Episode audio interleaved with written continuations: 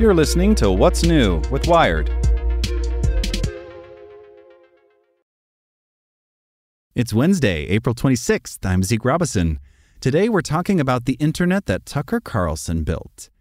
Make sure to listen to the end to find out what other Wired podcasts you can check out today.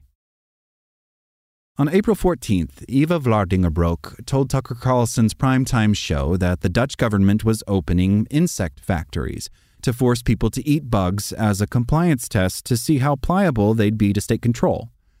Our politicians know that when they control the food, they control the people, she said.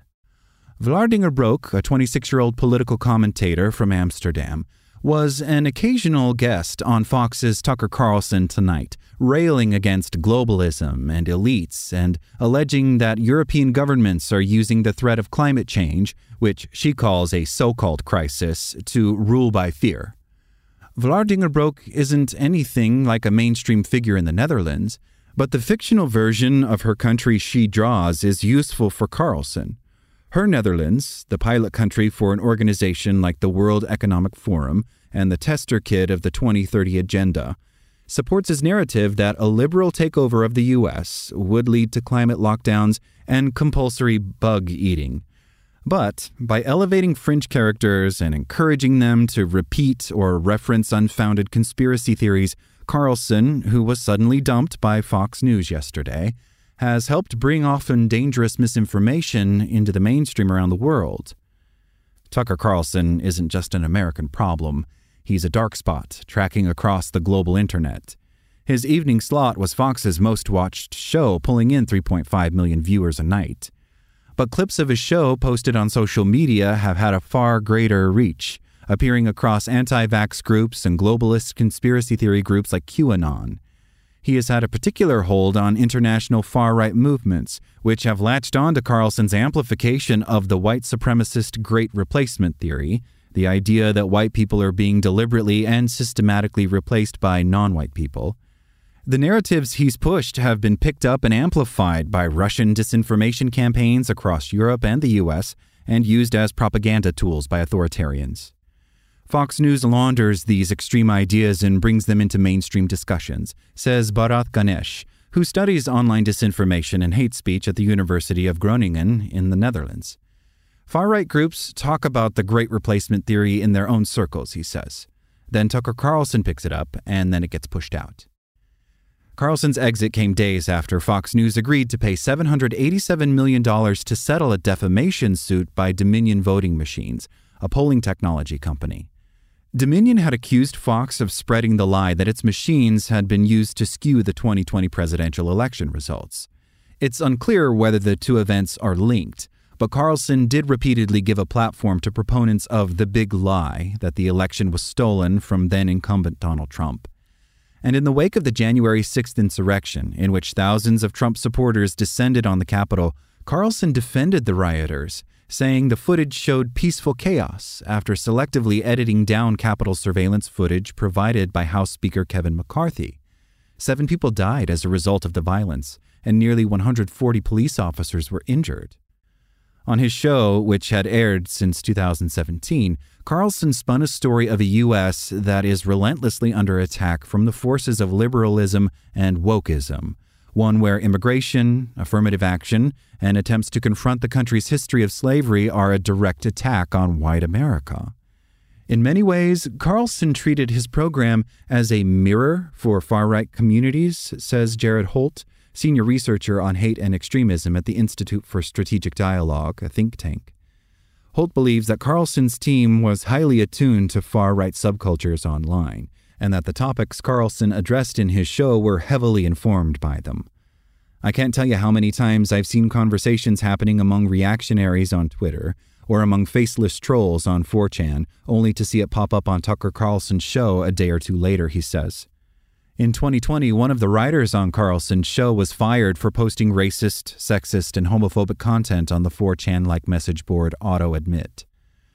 The ethno nationalism of Carlson's content resonates internationally because the online far right is global, with communities in Europe, Latin America, and Australia overlapping, sharing spaces and stories. Groups in one country will often cherry pick news stories in another to reinforce broader points.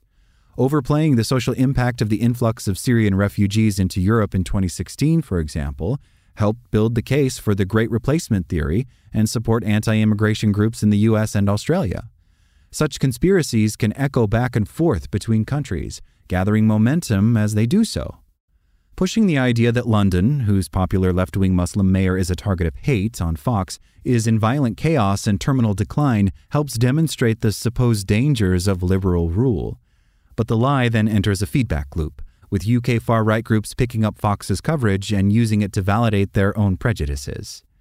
Anywhere you see this international far right movement, you see what we call appropriation, says Julian Droogan, Associate Professor of Terrorism Studies at Macquarie University in Sydney, Australia. This was most evident during the COVID pandemic, when far right conspiracy theory groups used the real sense of crisis to drive their own narratives. It became all about white genocide and a plan to kind of install a liberal world government that was going to undermine white people and so on, Droogan says. There is still a significant overlap between white supremacist communities and anti vax groups online. Fox and Carlson have a prominent place in COVID disinformation circles, too. Screenshots of Carlson appear alongside coronavirus misinformation circulated in the Spanish language Telegram group Verdades Ofenden, Offensive Truths, with more than 15,000 subscribers. Posts from this channel are regularly circulated in other Spanish language and Latin American focused disinformation channels, including those run by a network called Médicos por la Verdad, Doctors for the Truth. The group was removed from Facebook in 2021 for violating the platform's COVID misinformation policies, but its several Telegram groups have a combined total of around 98,000 members. Droogan worked on several studies on the online far right for the Australian government, following a 2019 terrorist attack on two mosques in Christchurch, New Zealand, by a white supremacist who had allegedly been radicalized online. He calls Carlson's reinforcement of the Great Replacement theory the most dangerous of his actions. That theory has been cited as motivation by several white supremacist terrorists, including the perpetrator of the Christchurch shootings. There is, Droogan says, an implicit violence in this theory particularly when it's filtered through a U.S. perspective. American mainstream media, and Fox in particular, gives platforms to people who use conspiracist terminology, including references to elites and globalists and nods to the Great Reset, like those made by Vlaardingerbroek, in a way that rarely happens on broadcast television in Europe or Australia. It's impossible to draw a direct line between content on Tucker Carlson tonight and political events inside or outside the U.S., but his place within the information ecosystem means he's been, at the very least, a passive participant in some startling coincidences. Carlson has echoed Russian talking points on Ukraine and criticized the U.S. government for supporting the government in Kiev. Several researchers told Wired that Fox, and in particular Carlson, have been useful tools for Russia, amplifying narratives about the dangers of liberalism and the impending collapse of Western civilization. When news of his firing broke, Kremlin propagandist Vladimir Solovyov offered Carlson a job. Yesterday, Vlaardingerbroek posted a picture on Twitter of herself with an arm around Carlson. Tucker is the best of the best in the industry. He tells the truth like no one else does, in a way no one else can. I stand with him 100%, she wrote, before retweeting the right wing conspiracy theorist Mike Cernovich, who claimed that Carlson's firing meant that the evil ones will try to win and remove him from history, and commence another Armenian style genocide against all of us. Make sure to check out our other Wired podcasts. Today in Wired Business, Ford jumpstarts its attempt to revive Detroit. Checking in on Wired Science, a private moonlander is kicking off a commercial lunar race. And on Wired Security, Google's Authenticator app just got a handy new 2FA tool. Listen to these stories and more at wired.com/podcasts. Thanks for listening to Wired. Check back in tomorrow to hear more stories from Wired.com.